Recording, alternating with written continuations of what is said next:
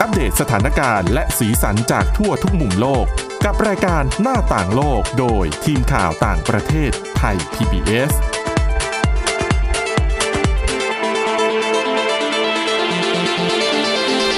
สวัสดีค่ะ ต้อนรับเข้าสู่รายการหน้าต่างโลกนะคะ มาอัปเดตสถานการณ์แล้วก็สีสันจากทั่วทุกมุมโลกกับทีมข่าวต่างประเทศไทย PBS ค่ะ เจอกันทุกวันจันทร์ถึงวันศุกร์นะคะ วันนี้คุณวินิษฐาจิตกรี แล้วก็ดิฉันทิพย์ตะวันธีรนัยพงศ์มารับหน้าที่ค่ะสวัสดีค่ะ สวัสดีค่ะ เมื่อวานนี้เราคุยกันเรื่องขององค์การอนามัยโลกออกมาอนุมัติใช้งานวัคซีนของซีโนแวคใช่ไหมคะค่ะ วันนี้มีเรื่องของซีโนแวคเหมือนกันอืมแล้วเป็นเรื่องของผลการทดลอง ไม่ใช่ผลการทดลองสิ ผลการใช้งานจริง ก็กึ่งเออกึ่งมีทดลองด้วยนะ มีประสิทธิภาพมากน้อยแค่ไหนคะค่ะ อันนี้ก็เป็นข่าวดีอีกเหมือนกัน ต่อเนื่องจากที่แหมวัคซีนที่บ้านเราใช้ก็ได้รับการรับรอง โดยองค์การอนามัยโลกแล้วในที่สุด ทีนี้ไปดูการใช้งานจริงกันบ้าง แต่เป็นกึ่งทดลองนะ ต้องบอกแบบนี้ก่อน เป็นที่บราซิลนะคะ คือหลายคนอาจจะรู้กันอยู่ว่าที่บราซิลเนี่ยมีสถาบันชื่อว่าบูตันตันอืมในรัฐเซาเปาโลเขาก็ผลิตซีโนแวคโดยก็รับ ช่วง จะเรียกว่ารับช่วงอะพูดเทคโนโลง่ายยีเหรอๆเออเทคโนโลยีแล้วก็หัวเชื้อ สารตั้งต้นอ๋อก็เหมือนกับมาจากจีนวัคซีนหลาย ๆ หลายใช่ๆตัวแหละที่ถูกหต้องลาย ๆ ประเทศอะรับหัวเชื้อมาแล้วเหมือนมาผ่านกระบวนการอะผลิตเป็นวัคซีนออกมา ใช่ใช่ก็คือผลิตเองในบ้านใช้งานค่ะเองในบ้านเนี่ยนะคะ ทีนี้ถ้าเท้าความทั่วประเทศบราซิลเนี่ย การฉีดวัคซีนก็ค่อนข้างจะน้อยอืมล่าช้าด้วยรัฐบาลด้วยอะไรต่างๆ แล้วก็การระบาดก็รุนแรงซะเหลือเกิน ทีนี้ มีเมืองเมืองหนึ่งชื่อว่าเซรานาเมืองเนี้ย อัตราการเสียชีวิตจากโควิด -19 ลดลงนะ95เปอร์เซ็นหลังจากที่เขาฉีดวัคซีนให้กลุ่มผู้ใหญ่ได้เกือบครบทั้งเมือง อืม ประชากรประมาณเท่าไหร่เขาระบุไว้ไหม45,000คนอืมคือเขาเนี่ย สถาบันบูตันตันเนี่ยแหละ เอาวัคซีนโคโรนาแวคก็คือซีโนแวคเนี่ย เข้าไปฉีดให้ เพื่อเป็นการทดสอบทดลองดูประสิทธิภาพของวัคซีน ในการใช้งานในโลกแห่งความเป็นจริงด้วย ไม่ได้ติดตามในห้องแลบอะไรอย่างเงี้ยนะคะ ทีนี้ผลการวิจัยเนี่ย พบว่าโรคระบาดเนี่ยนะ สามารถควบคุมได้ เมื่อคนสามจำนวนสามในสี่หรือว่าเจ็ดสิบห้าเปอร์เซ็นเนี่ย ได้รับการฉีดวัคซีนครบทั้งสองโดส ก็เหมือนกับการเกิดภูมิคุ้มกันหมู่มะ ถูกต้อง แต่เขาไม่ได้เรียกชื่อนั้น เพราะว่าดิฉันเข้าใจว่ามันอาจจะมีความคลุมเครืออยู่ในส่วนของว่าภูมิคุ้มกันหมู่มันกี่เปอร์เซ็นต์กันแน่นะอ๋อที่เรายังใช่ทะเลาะกันอยู่มีความสับสนกันอยู่อ่านนะคะ ถูกต้อง ทีนี้ การทำงานของเขาเนี่ย ต้องบอกว่าเจ้าในบราซิลเนี่ยมีสายพันธุ์ P1 P1 อะเนาะอืมที่เริ่มระบาดจากทางตอนเหนือของประเทศที่มานาอุสตอนนี้ไม่ใช่ P1 แล้ว ชื่อแกมมาอ๋อใช่ อืมเปลี่ย P.1 เปลี่ยนชื่อเรียก ใช่ใช่แล้วถ้าใครสงสัยว่าเอ๊ะเปลี่ยนทำไม แล้วมีชื่ออะไรบ้างไปติดตามชมตอนที่แล้วนะอ่าให้ย้อนพอดแคสต์ตอนเมื่อวานนะค่ะอธิบายไว้เป็นอย่างดีโดยคุณทิพย์ตะวัน นั่นแหละ ทีนี้เขาก็เลยลองเอาวัคซีนตัวเนี้ยไปฉีดให้ประชากรในเซรานาเซรานาเนี่ยอยู่ทางตะวันออกเฉียงใต้ของประเทศนะคะ อยู่ในรัฐเซาเปาโล ไปฉีดให้ระหว่างเดือนกุมภาพันธ์ถึงเมษายนที่ผ่านมาค่ะ เขาใช้วิธีนี้ เมืองเนี่ยเขาแบ่งเป็นสี่ส่วนอืมแบ่งเพื่ออะไร เพื่อจะได้รู้ไง ว่าต้องฉีดไปเป็นสัดส่วนเท่าไหร่ มันถึงจะคุมการระบาดได้ แล้วเขาก็ฉีดไปทยอยฉีดไปแต่ละพื้นที่ พอฉีดได้ครบสามในสี่ของพื้นที่ทั้งหมดเนี่ย ครบที่ว่านี่ก็คือ ฉีดให้คนที่อายุ 18 ปีขึ้นไป ครบ 2 โดส ค่ะ ก็เท่ากับว่า พอฉีดได้ 75%ของทั้งเมืองเนี่ย มันก็เริ่มเกิดการเกิดภูมิคุ้มกัน โรคระบาดเริ่มควบคุมได้อืมแล้วทีนี้ เมื่อเขาฉีดวัคซีนให้ผู้ใหญ่ทั้งหมดในเมืองคราวนี้ไม่ได้แบ่งส่วนแล้วนะค่ะ ฉีดวัคซีนให้ผู้ใหญ่ทั้งหมดในเมืองได้95เปอร์เซ็นเอาใหม่ เป็นประโยคที่พูดแล้วงง ฉีดวัคซีนให้ผู้ใหญ่ในเมืองนี้ไปได้แล้ว95เปอร์เซ็นผลที่เกิดขึ้นก็คือ อัตราการเสียชีวิตจากโควิด -19 ในเมืองนี้ก็ลดลง 95เปอร์เซ็นเช่นกัน แล้วอัตราการที่ จะต้องป่วยหนักจนต้องไปเข้ารักษาตัวในโรงพยาบาลเนี่ยลดลงถึง 86%ส่วนการติดเชื้อแบบแสดงอาการก็ลดลง 80%เช่นกัน ซึ่งอันนี้ก็สำคัญนะอืมเออซึ่งจริงๆจะว่าไปก็ค่อนข้างสอดคล้องกับ สอดคล้องกับประสิทธิภาพในการในการป้องกันการใช่เกิดโรครวมไปถึงป้องกันอาการรุนแรงของเจ้าวัคซีนตัวนี้ด้วยเหมือนกันนะนะคะ ใช่ค่ะ ตามที่ได้รับการรับรองมา ทีนี้นักวิจัย จากบูตันตันเนี่ยเขาก็เลยออกมาบอกว่าจากผลทั้งหมดตัวเลขที่ว่ามามันจะจะงงๆหน่อยเนาะมีหลายตัวเลขอืมนักวิจัยเขาก็เลยสรุปให้ฟังง่าย ๆ ว่า ตัวเลขหลักสำคัญเนี่ยมันคือตัวเลข 75%ที่บอกนั่นแหละ คือต้องฉีดเยอะ คือต้องฉีดเยอะ75%ขึ้นไปพออืมแต่นั่นน่ะ ก็หมายความว่า คุณสามารถป้องกันควบคุมการระบาดของโรคได้ โดยไม่ต้องฉีดวัคซีนให้ประชากรครบร้อยเปอร์เซ็นต์ อะเขามองในแง่นี้แต่ว่านะอย่าลืมว่าปัจจัยของแต่ละประเทศแต่ละพื้นที่อะไม่เหมือนกันด้วยนะถูกเชื้อที่พบการระบาดก็ไม่เหมือนกัน ซึ่งอันเนี้ยใช่ใช่เขาระบุไว้ไหมคะว่าเชื้อที่เจอเนี่ยเป็นสายพันธุ์ไหนเป็นการเฉพาะหรือเปล่าหรือว่าก็พูดรวมๆไปซะมากกว่าเขาไม่ได้บอกสายพันธุ์เฉพาะ แต่ว่าอย่างที่ข้อมูลมีตอนนี้ก็คือสายพันธุ์ที่ระบาดกว้างขวางในบราซิลก็คืออินเอ่อบพีราหนึ่ซิงลก็คือแกมมาพีหนึ่งก็คือนั่นแหละสายพันธุ์บราซิลค่ะเดิม แล้วนักวิจัยเขาก็พูดว่า วัคซีนตัวเนี้ยที่ใช้อยู่เนี่ยก็มีประสิทธิภาพในการควบคุมการระบาดของสายพันธุ์นี้อยู่เหมือนกัน อืมอืมและที่สำคัญอีกข้อหนึ่งที่น่าสังเกต เขาเน้นฉีดวัคซีนให้ผู้ใหญ่ใช่ไหมที่ค่ะบอกไป 18 ปีขึ้นไป แต่ทีเนี้ย พอเขาฉีดวัคซีนผู้ใหญ่ได้เกือบครบเนี่ยไป 95%เนี่ย ปรากฏว่าจำนวนการติดเชื้อของวัยรุ่นกับของเด็กอะ่ะ ก็น้อยลงเหมือนกัน ทั้งๆที่เด็กไม่ได้ฉีไม่ดได้ฉีดมันก็สะท้อนว่าคนในสังคมอะเมื่อมันไม่มีเชื้อหมุนเวียนอยู่ในสังคมอะคนก็ติดเชื้อน้อยโอกาสที่ลเขางจะติดแต่ก็อะคือถึงแม้เขาไม่ได้รับวัคซีนอะเขาก็ได้รับการปกป้องไปด้วย ซึ่งถูกอันเนี้ยดิฉันว่าเป็นเงื่อนไขสำคัญนะ ของการที่เราอาจจะประเมินได้ว่าจะเกิดภูมิคุ้มกันหมู่หรือไม่เกิดอะ มันก็คือหลักการเดียวกับภูมิคุ้มกันหมู่เลยนั่นแหละ แต่ข้อสังเกตที่เขาบอกก็คือ นั่นก็อาจจะหมายถึงว่า ถ้าเกิด เราสามารถฉีดวัคซีนให้กับผู้ใหญ่ ได้เป็นจำนวนมากแล้วเนี่ยอืมถ้าจะกลับมาเปิดโรงเรียนให้เด็ก ๆ กลับไปเรียนอีกอะ อาจจะไม่ต้องมานั่งฉีดวัคซีนเด็กให้ครบทั้งหมดก็ได้แล้วค่อยให้เขาไปโรงเรียน อาจจะเปิดได้เลยอ๋อ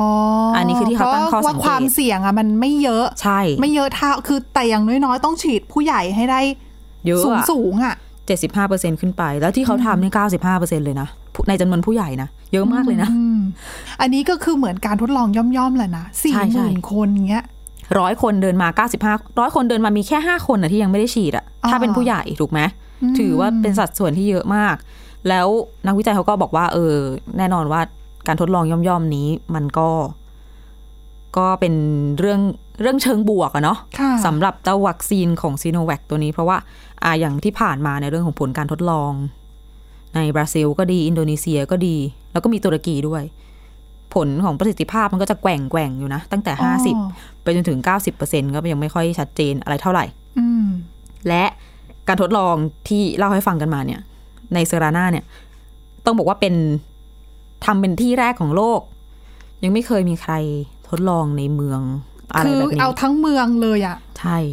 ซึ่งดิฉันว่าแบบเนี้ยสามารถควบคุมปัจจัยภายนอกปัจจัยอื่นๆน่ะหมายถึงว่ามันจะเงื่อนไขง่ายกว่าโลกเออความเป็นจริงใช่ไหมคือดิฉันรู้สึกคืออันนี้เป็นความเห็นส่วนตัวดิฉันมองว่าสามารถคือในการทดสอบทางวิทยาศาสตร์เนี่ยมันต้องมีการควบคุมตัวแปร ควบคุม factor ต่างๆ ซึ่งการที่ใช้พื้นที่ทั้งเมืองแบบเนี้ยในการทดลองอะ่ะค่ะ ดิฉันว่าก็น่าน่าจะสามารถควบคุม factor ต่าง ๆ ได้ดีพอสมควรนะ ก็น่าจะดีกว่าการเอาไปฉีดให้คนแบบเป็นแสนเป็นล้านอ๋อในวงกว้างทั้งประเทศใช่ไหมแต่ใช่ แต่อันนี้อะก็อย่างว่ามันเป็นการทดลองที่ทดแต่เดี๋ยวใช้จริงในพื้นที่เดียวอือะมแต่เดี๋ยวจะมีให้เปรียบเทียบกันก็คือ ที่บราซิลเนี่ยยังจะมีการผลิตวัคซีนของ AstraZeneca เองด้วย โดยสถาบันฟิโอครูสแล้วเดี๋ยว เขาจะไปทดสอบในรูปแบบเดียวกันเนี้ยที่อีกเมืองหนึ่งชื่อโบตูกาตู อันนั้นมีประชากรประมาณหนึ่งแสนห้าหมื่นคนกำลังกำลังจะดำเนินการ เดี๋ยวอาจจะได้ดูกันว่าผลมันมีเป็นยังไงปัจจัยอะไรยังไงอ๋อน่าสนใจนะ แต่ว่าอย่างย้อนไปของที่เซรานาที่ฉีดเอ่อฉีดซีโนแวคเนี่ยเขาไม่เจอเรื่องของผลข้างเคียงที่ร้ายแรงจากวัคซีนนะอ๋อไม่มีรายงานในส่วนของผลข้างเคียงที่ร้ายแรง แล้วก็ที่สำคัญก็คือ คนที่ฉีดวัคซีนไปแล้วครบสองเข็ม หลังจากนั้นครบสิบสี่วันแล้วอะไม่มีใครเสียชีวิต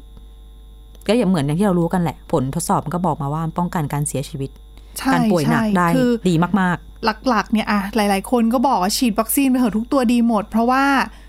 คือไม่ใช่ว่าป้องกันไม่ให้เราติดเชื้อนะ แต่ว่าป้องกันไม่ให้เรามีอาการหนัก ไม่ต้องไม่ต้องถึงขั้นเสียชีวิตๆค่ะ แล้วก็ลดภาระของบุคลากรทางการแพทย์ไม่ต้องเข้าโรงพยาบาลนะคะ ระบบสาธารณสุขเราจะได้เอาไปดูแลคนอื่น ๆ ที่คือป่วยหนักจริง ๆ หรือว่ารวมไปถึงการป่วยจากโรคอื่นด้วยค่ะ เออนะเดี๋ยวตอนนี้หมดเวลาในช่วงแรกค่ะ จริง ๆ เดี๋ยวเรามีเรื่องราวเกี่ยวกับวัคซีนของ a s t r a z เซ e c a มาฝากกันด้วย แล้วเกี่ยวข้องกับบ้านเราอีกแล้วนะคะ เดี๋ยวพักกันสักครู่ค่ะ มาต่อเรื่องราวที่น่าสนใจในช่วงที่ 2 ค่ะ หน้าต่างโลกโดยทีมข่าวต่างประเทศไทย PBS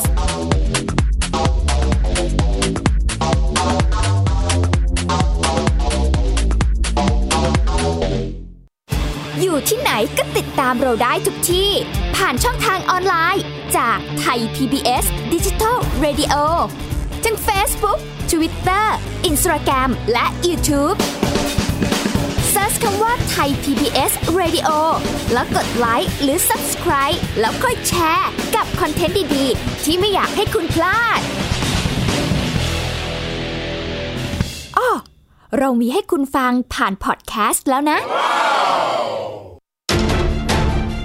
รายการพิเศษ ไทย PBS สู้โควิด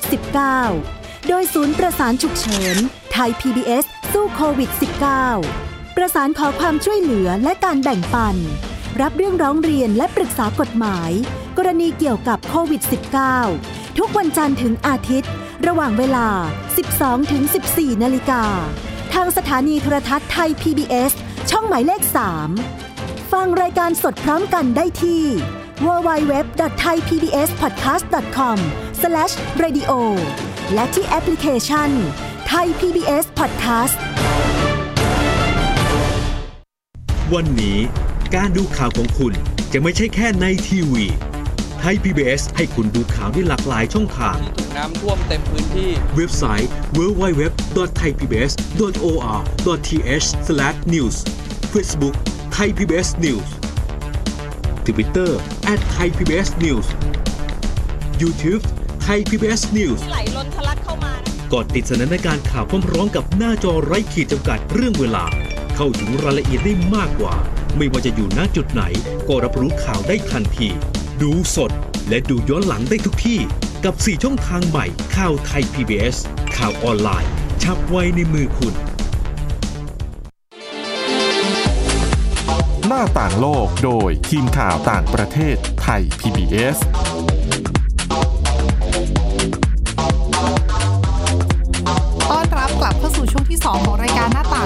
นะคะ มีเรื่องราวเกี่ยวกับวัคซีนของ AstraZeneca มาฝากกันด้วย อันนี้ก็เกี่ยวกับบ้านเราโดยตรง ทั้งตรงและไม่ตรงอะก็คือบ้านเราเนี่ย อย่างที่ทราบกันก็คือบริษัทสยามไบโอไซเอนซ์เป็นผู้ผลิตวัคซีนแอสตราเซเนกาที่ได้รับการถ่ายทอดเทคโนโลยีค่ะมาจากบริษัทแอสตราเซเนกาเนาะอืมทีนี้เราเนี่ยได้ทำสัญญาข้อตกลงเอาไว้กับแอสตราเซเนกาว่าเราจะผลิตวัคซีนปีละ 200 ล้านโดส อ่าสยามไบโอไซเอนซ์เนี่ยจะผลิตแล้วก็ใน 200 ล้านโดสเนี่ยก็จะแบ่งสำหรับใช้งานในบ้านเราเนี่ย61 ล้านโดสนะคะค่ะส่วนที่เหลือเนี่ยก็จะกระจายไปยังประเทศต่างๆ ในอาเซียน แล้วก็หนึ่งในนั้นเนี่ยก็คือฟิลิปปินส์ที่เขาก็กำลังรอรับวัคซีนตัวนี้อยู่ แต่ทีนี้เนี่ยเมื่อกลางสัปดาห์ที่ผ่านมามี ที่ปรึกษาของประธานาธิบดีฟิลิปปินส์ซึ่งเขาเอ่อได้รับมอบหมายให้ดูแลเรื่องการจัดซื้อวัคซีนโควิด -19 โดยเฉพาะเนี่ย เขาเปิดเผยกับสำนักข่าวรอยเตอร์สว่าเขาได้รับแจ้งจากทาง AstraZeneca ว่าวัคซีนที่เขาจะได้รับที่จะผลิตจากโดยสยามไบโอไซเอนซ์ของบ้านเราเนี่ย เดิมทีคือทั้งหมดเนี่ยนะวัคฟิลิปปินส์จะได้วัคซีนจาก AstraZeneca เนี่ย17ล้านโดสค่ะ แล้วชุดแรก1ล้าน3แสนโดสที่เดิมจะจัดส่งในสัปดาห์ที่3ของเดือนนี้อืม ต่อโดนเลื่อนออกไป ก็คือเดี๋ยวจะส่ง a s t r a z เซ e c a ทางบริษัทแม่ต้นทางเนี่ยแจ้งว่าเดี๋ยวจะเลื่อนไปเป็นกลางเดือนหน้า แล้วก็จะขอลดจำนวนลง เหลือ1ล้าน1แสน7หมื่นโดสอืมเพราะว่าเขาบอกว่าเออในไทยเนี่ย ในกระบวนการผลิตวัคซีนเนี่ยเกิดความล่าช้าขึ้น แต่ก็ไม่ได้ลงในรายละเอียดว่าอืมอะไรยังไง อืมแต่ก็คือจริงๆเรื่องของการเลื่อนไปผลิต วัคซีนเนี่ยใช้เทคโนโลยีสูงเหมือนกันนะคะ ใช่ค่ะ แล้วก็ในบางประเทศอย่างในสหรัฐอเมริกาเองก็เคยมีข่าวเหมือนกันว่า ผลิตตอนนั้นเป็นโรงงานที่ไม่เคยผลิตมาก่อน แล้วไปอืมผลิตวัคซีนของไฟเซอร์ก็ต้องมีการเรียกคืนกันด้วยนะ คือตอนนั้นใช่กรณีข่าวตอนนั้นเนี่ยเหมือนกับทำการกระจายวัคซีนไปแล้วแล้วก็ต้องเรียกคืน เพราะว่าคุณภาพอาจจะไม่ได้ จริง ๆ ช้าแต่ชัวร์ก็อาจจะดีกว่านะใช่ให้ตรวจสอบอะไรซะก่อน เพราะว่าอ๋อจริง ๆ ทางที่ปรึกษา ประธานาธิบดีฟิลิปปินส์เขาก็ไม่ได้เหมือนตำหนิอะไรนะเขาพูดประมาณว่า เออแอสตราเซเนกาก็แจ้งว่าคือโรงงานที่ไทยเนี่ย ใหม่เพิ่งค่ะเริ่มกระบวนการใช่ผลิต ก็ที่ฉันคิดว่าเป็นความเข้าอกเข้าใจประมาณนึงเพียงแต่ว่าเขาก็พยายามจะหาวัคซีนเข้าไปในประเทศเหมือนกันคือไงการสถานการณ์มันไม่ต่างรู้ล่วงหน้ากันใช่คือถ้าเรารู้ล่วงหน้าแล้วเราก็จะได้เตรียมแผนการอืมอื่น ๆ มารองรับใช่อะนะคะ แล้วก็อามีแผนสำรองมาเพราะว่าอาสถานการณ์โควิด -19 ใน ฟิลิปปินส์แล้วก็หลาย ๆ ประเทศในเอเชียตะวันออกเฉียงใต้ตอนนี้เนี่ยกำลังน่ากังวลเหมือนกันจริงดังนั้นเรื่องของแผนกระจายวัคซีน การนำเข้าวัคซีนมาฉีดให้กับประชาชนเนี่ยถือว่ามีความสำคัญ เช่นเดียวกันก็ต้องมีการวางแผนกันล่วงหน้าเนาะเพราะว่าแหมไม่ใช่อยากได้วันนี้เราได้เลยไงค่ะเออนะคะ ก็จากเรื่องของวัคซีนของ AstraZeneca มาต่อกันที่อีกตัวหนึ่ง วัคซีนอีกเหมือนกัน เป็นเรื่องของวัคซีนของบริษัทโมเดอร์นานะคะ ต้องบอกแบบนี้ค่ะว่าเป็นเป็นข่าวดี จะว่าข่าวดีก็ก็ไม่เชิงซะทีเดียวคือตอนนี้โมเดอร์นาเนี่ยเขากลายเป็นบริษัทผู้ผลิตยารายที่ 2 แล้วนะคะ ที่เขาเนี่ยได้ยื่นขออนุมัติใช้งานวัคซีนโควิด -19 แบบเต็มรูปแบบในสหรัฐอเมริกาค่ะหลังจากก่อนหน้านี้เนี่ยบริษัทไฟเซอร์และ BioNTech เนี่ยเขายื่นขอการรับรองไป แบบเนี้ยการรับรองแบบเนี้ยไปแล้วเมื่อเดือนที่แล้ว คือโมเดอร์นาก่อนหน้านี้เขาได้รับการอนุมัติให้ใช้งานเป็นกรณีฉุกเฉินได้ในสหรัฐอเมริกานะคะค่ะแต่ตอนนั้นเนี่ยอะด้วยความที่เป็นกรณีฉุกเฉินไงก็จะใช้คือ การขออนุมัติตอนนั้นเนี่ยคือเขาจะใช้ข้อมูล ความปลอดภัยที่ดูเพียงแค่ 2 เดือนอะคือใช้ข้อมูลน้อยกว่า เพราะว่าเป็นการให้การอนุมัติแบบกึ่งกึ่งๆมีเงื่อนไขอะ่ะคือเป็นกรณีฉุกเฉินเท่านั้น เพราะว่าตอนนั้นมันเกิดการแพร่ระบาดของโควิด -19 ดังนั้นเนี่ยพอใช้ไปดูดีโอเค ประสิทธิภาพดีเนี่ยเขาก็เลยเหมือนกับขอเป็นการขึ้นทะเบียนวัคซีนนั่นแหละให้มีการใช้งาน คือภาษาทางการแพทย์เนี่ยเขาใช้คำว่า ขออนุมัติทะเบียนวัคซีนโควิด -19 อืมก็คือให้ใช้ใช้ได้หมดคือใช้ได้แบบสมบูรณ์อะเออไม่จำกัดอยู่แค่ว่าต้องเป็นกรณีฉุกเฉินค่ะ ก็ยื่นตอนนี้เขาบอกว่าโมเดอร์นานะคะเขาจะทยอยส่งข้อมูลเกี่ยวกับวัคซีนของเขาเนี่ยให้กับสำนักงานอาหารและยาสหรัฐอเมริกา หรือว่า FDA ในอีกไม่กี่สัปดาห์ข้างหน้านี้ก็ทยอยส่งไป แล้วก็ให้ FDA เนี่ยพิจารณา โดยข้อมูลที่เขาต้องยื่นเนี่ยเขาบอกว่าจะต้องเป็น ข้อมูลการทดสอบทั้งหมด 6 เดือน แล้วก็รอการอนุมัติ ถ้าสหรัฐอเมริกาไฟเขียวเนี่ยก็คือจะถือว่าวัคซีนตัวนี้ก็ใช้ได้เป็นปกติอะอืมเออก็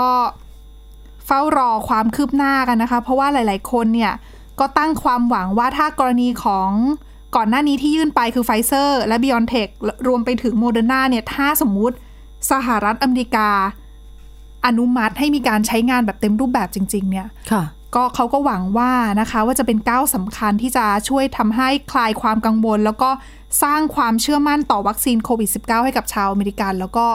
ผู้คนในหลายประเทศทั่วโลกด้วย ที่อาจจะกังวลถึงเรื่องความปลอดภัย เลยไม่กล้าไปฉีดวัคซีนอืมถ้ารับรองแบบเต็มรูปแบบแบบนี้แล้วเนี่ย เออ ก็มั่นใจได้แล้วนะว่า เออใช้ได้เป็นปกติ อืม จะได้ให้ชาวอเมริกันกล้าไปฉีด มากขึ้นกว่าเดิมเพราะเขาก็ทำกันทุกวิถีทางเนาะเชียร์ให้ไปฉีด ใช่มีจูงใจกันเยอะอย่างที่เราเอามาเล่ากันให้ฟังในหลายวันนะนะคะอะเรื่องสุดท้ายวันนี้ พาไปฟังเรื่องเบาๆกันบ้างคลายเป็นเครีเรื่ยอดงกัขนองสักคุณหน่อยครูนะคะ กับนักเรียน ใช่ค่ะอะต้องถามชวนคุยก่อนคุณทิพย์ตะวันสมัยเรียน เอาแบบเด็กๆเลยนะเออเป็นยังไง เป็นเด็กหน้าห้องไหมดิฉัน เป็นเป็นหัวหน้าห้องก็มีรองหัวหน้าก็มีดิฉันเคยเป็นทุกตำแหน่งเลยโอ้โหค่ะเป็นคนมีตำแหน่ง ใช่เคยเป็นคนจดชื่อเพื่อนที่ที่คุยหรือว่าเล่นในห้องด้วยนะดิฉันแบบเคยทุกอย่างอะเป็นเด็กตั้งใจเรียนแน่ๆใช่เป็นเด็กสนิทกับคุณครูค่ะโอ้โห เรานี่ไม่เหมือนกันเลย ทางนี้ก็คือ นั่งอยู่ตรงมุมห้องอะค่ะ ที่ค่ะมีถังขยะกับไม้กวาดโอ้ยอันนั้นเป็นบริเวณที่ฉันไม่นั่งเลยนะดิฉันแบบจะต้องนั่งหน้าตลอด เพราะว่าไม่งั้นหลับ เดี๋ยวไม่มีสมาธิไงดิฉันตั้งใจนั่งตรงนั้นจะได้หลับไง อ๋อโอเค สมัยเด็กไม่ใช่ไม่ไม่ได้เป็นเด็กดีเท่าไหร่ค่ะแต่เรียนได้นะอืมเพราะว่ากลับบ้านไปอ่านหนังสือ ค่ะ อะเป็นข้ออ้าง ทีนี้ เนี่ยแหละ ในห้องเรียนมันก็จะมีเด็กอยู่สองกลุ่ม เด็กตั้งใจเรียน หลักๆนะอ่า เด็กดีว่านอนสอนง่าย ชี้นกเป็นนกชี้ไม้เป็นไม้ กับเด็กดื้อคือเด็กแบบดิฉัน ไม่ได้ดื้อก็แค่ ไม่ได้เป็นเด็กดีอะ เอาไม่ได้ฟังซะทีเดียวแต่จริงๆดิฉันว่าเด็ก เด็กที่ไม่จำเป็นต้องฟังคุณครูแบบทุกอย่างแบบเนี้ยก็ ก็ถือว่าเขาคือเขาจะเป็นคนมีความคิดสร้างสารรค์มีความเป็นตัวของตัวเองมากกว่านะจริง ๆ ถ้าให้มันก็สารภาพก็คือเบื่อ อืม บางอย่างมันอาจจะด้วยบทเรียนด้วยอะไรอ๋อด้วยก็สเป็นไปภาวะได้สิ่งแวดล้อมเพื่อนๆ อะไรอย่างเงี้ย หลายอย่างเด็กอะเนาะอืมอะแต่ทีเนี้ยมีวิจัยมา บอกว่า ครูเนี่ยถ้าจะให้คะแนนสอบใช่ไหมจะมีลำเอียงด้วยนะ เด็กดีเนี่ยจะได้คะแนนเยอะกว่าเด็กดื้อสักสิบเปอร์เซ็นได้ด้วยกันนะโอ้เออดิฉันคือถึงแม้ว่า เด็กดื้อจะกลับตัวไหมไม่ไม่น่าทัน ครูจำไปแล้ว ก็คือเขาบอกว่าเป็นผลการศึกษาทางจิตวิทยา ว่าครูผู้สอนเนี่ยมีแนวโน้มที่จะใช้อคติ ในการตัดสินใจให้คะแนนกับนักเรียน โดยเฉพาะในข้อสอบแบบอัตนัย ซึ่งก็หมายถึงข้อสอบที่ใช้การเขียนอ๋อเป็นเขียนเพราะว่าเรียงคือความอะเนาะแต่ดิฉันว่าเรื่องของการเขียนน่ะ มันใช้ความอคติ ใช้อคติคือความเข้าใจของคนตรวจ พอสมควร พอสมควรใช่เพราะบางทีเราเขียนประโยคคล้าย ๆ กัน แต่บริบทต่างกันอย่างเงี้ยแล้วคนตรวจมาเห็นชื่อแล้วก็เข้าใจ ตีความอะไรต่างๆ นานาอีกอะนะคะ เรื่องนี้จะบอกว่ามีอาจารย์ที่เคยเรียนด้วย อืม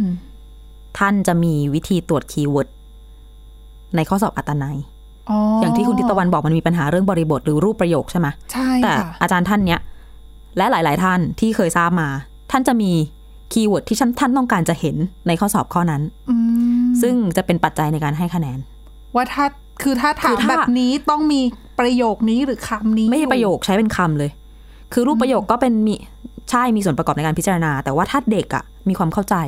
ว่าต้องมี keyword นี้ในคำตอบอะอืมท่านก็ประเมินว่า เด็กเข้าใจในสิ่งที่ท่านสอนอืมอ๋ออันนี้ก็คือเป็นมาตรฐานได้อย่างหนึ่งใช่เป็นวิธีที่ที่รู้สึกว่าเออก็โอเคอยู่อะแต่อันนี้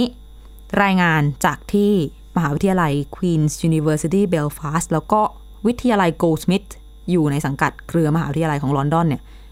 เขาพบว่าเด็กที่เรียบร้อยว่านอนสอนง่าย จนเป็นที่ชื่นชอบของครูอาจารย์เนี่ย สอบแบบนี้นะ จะได้คะแนนเยอะมา 10%ทั้ง ทั้งๆที่เขียนในข้อสอบก็อาจจะไม่ได้เก่งขนาดนั้นเอออืมก็คือครูเนี่ยไปอิงกับความชื่นชอบในอุปนิสัยอาจจะแบบค่ะเห็นใจสงสารเด็กดีคนนั้นเป็นหลัก ก็รู้ว่าตั้งใจเรียนอยู่แล้วก็ไงอาจจะก็เลยประมาณนั้นเอ้ย อันเนี้ยเด็กอาจจะให้ค่าพูดของความไลียร์ตั้งใจเออคือจริงๆรู้แหละ แต่ว่าเด็กเขียนไม่เคลียร์เออเขาไปวิจัยวิเคราะห์จากผลคะแนนแล้วก็คำตอบจากการสอบแบบอัตนัยของนักเรียน ชาวรัสเซีย อายุ 14-18 ปี 1,200 คนเลยนะ เอาผลคะแนนนะค่ะไปเทียบกับบุคลิกลักษณะของแต่ละคนด้วย ในสายตาครูผู้สอน ปรากฏว่านักเรียนที่มีพฤติกรรมแบบเด็กดีอะค่ะ แบบเรียบร้อยอะเข้ากับคนได้ง่าย ก็จะได้คะแนนเพิ่มเป็นพิเศษสูงกว่านักเรียนที่มีพฤติกรรมเชิงลบ เชิงลบคืออะไรก็คือแบบก่อกวนบ้างดื้อบ้างต่อต้านสังคมป่วนว่างั้นเถอะอืมก็เขาก็เรียก คำๆว่านี่เป็นคะแนนพิศวาสอะนะคะค่ะทำให้เด็กดีมีแต้มต่อกว่าเด็กดื้อเนี่ยสิโดยเฉลี่ยนะคล้ายๆจิตพิสัย แต่อันนี้ไม่ใช่คะแนนจิตพิสัยไม่เป็นใช่สิ่งที่มันรวมอยู่ในคะแนนสอบปกเออถ้าติเป็นจิตพิสัยดิฉันก็ต่ำเตี้ยเลียดินอยู่แล้วโอ้เนื่องจากว่าดิฉันเต็มชวนเพื่อนคุยตลอดในห้องห้องเรียน เป็นเด็กไม่ค่อยดีเท่าไหร่อะเสร็จแล้ว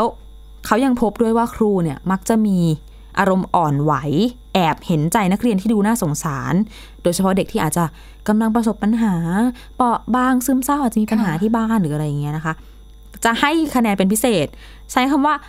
ปล่อยเกรดให้กับเด็กกลุ่มนี้ด้วยเหมือนกัน อืมผู้วิจัยเขาบอกว่า ทางจิตวิทยาก็คือ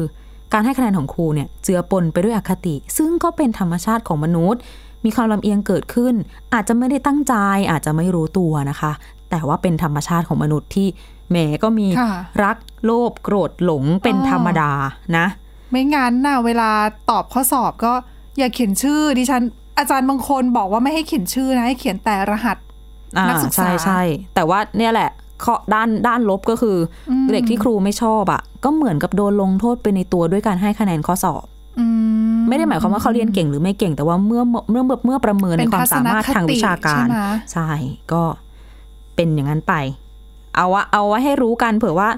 คุณพ่อคุณแม่จะไปเชียร์ให้เด็กๆเนี่ยไปเป็นเด็กดีในห้องเรียนนะคะ เออนะคะ ก็เป็นเรื่องราวที่น่าสนใจที่วันนี้เราสองคนเอามาฝากกันนะ คุณผู้ฟังสามารถติดตามรายการหน้าต่างโลกค่ะ ได้ที่ www.thaipbspodcast.com นะคะ หรือว่าฟังผ่านพอดแคสต์ได้ทุกช่องทางค้นหาคำว่าหน้าต่างโลกค่ะ วันนี้พวกเราทั้งสองคนแล้วก็ทีมงานลาไปก่อนนะคะ สวัสดีค่ะ สวัสดีค่ะ Thai PBS podcast. View the world via the voice.